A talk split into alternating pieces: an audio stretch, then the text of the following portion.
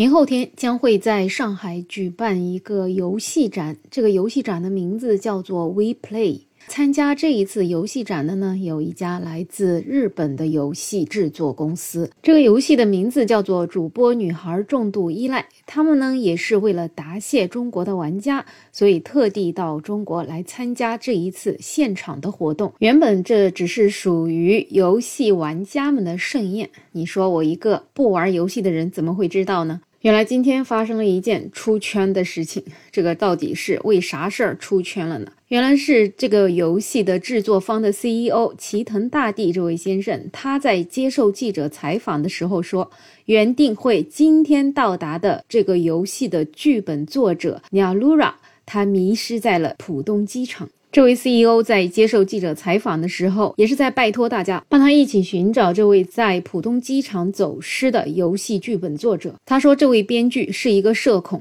所以没有给任何人留联系方式，目前只能拜托各位媒体了。而且还放出了这位剧本作者的照片，希望大家如果在浦东机场看到了图上的这位朋友，可以联系他们或者提供适当的帮助。记者采访完之后，这位制作人说的话是：“如果各位媒体老师没有问题了，那我们就先去找人了。”从下午发现这位剧本作者走失之后呢，到现在已经好几个小时过去了。最新的消息是，这位剧本作者仍然没有找到。游戏公司的 CEO 也回复记者：“如果到明天早上，这位剧本作者还没有回到酒店。”他们会向使馆咨询求助。这样一个新闻上了热搜之后呢，很多人第一感觉是简直不敢相信，这都什么年代了，还能发生在机场走丢的事件？这人得多社恐啊！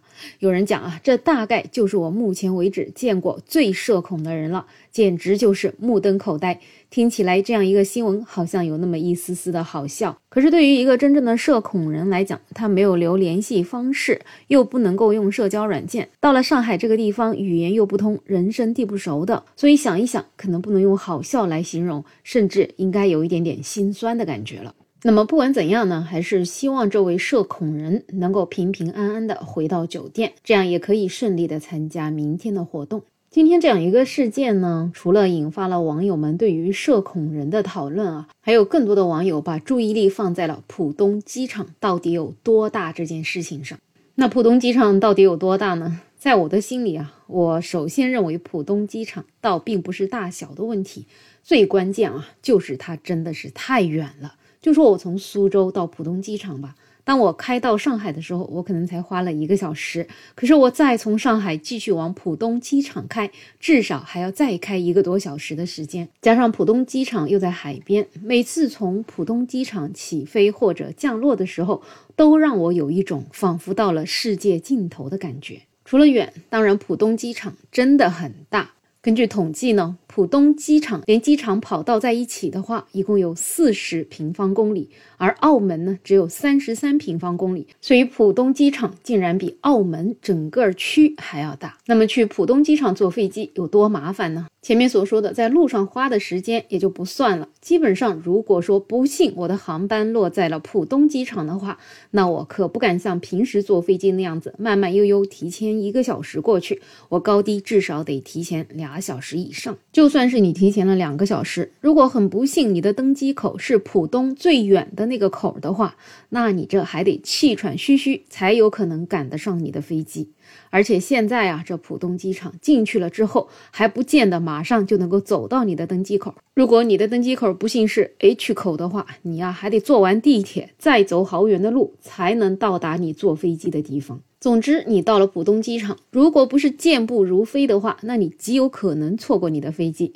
而且呢，这两年啊，它现在有了这样的地铁，可以直达你的登机口。那要搁在前几年前，你还得坐摆渡车。有一次我坐了一个摆渡车啊，那真的足足开了有半个小时才开到飞机那儿。这摆渡车开开又停停，还要过一些红绿灯，而且啊，头顶上还能够路过一些公路的高架，以至于有一度我都怀疑我已经离开了机场了。如果你落地落到了浦东机场呢，你感觉落地的时间还挺准时的。可是这飞机就在机场跑道上开呀又开，一直开下去，就感觉永远也到达不了登机口。所以很多时候，从你落地开始到你真正走出飞机，可能已经要一个小时过去了。而你以为走出飞机就结束了吗？还没有。从你走出飞机开始，你还得继续在航站楼里面长途跋涉，才能到达你的出口。所以啊，很多网友吐槽，到浦东机场坐个飞机啊，真的比上西天取经还要难。而除了浦东机场呢，当然也有很多网友在吐槽成都天府机场和北京大兴机场这些新机场建的啊，真的叫惨无人道的远呐！也不知道到底是出于什么考虑，才把机场建到那么远的地方去呢？让大家的出行真的是特别的不方便。好了，对于出行赶飞机，你有什么样的体验呢？也可以在评论区留言，也欢迎订阅、点赞、收藏我的专辑。没有想法，我是梅乐，我们下期再见。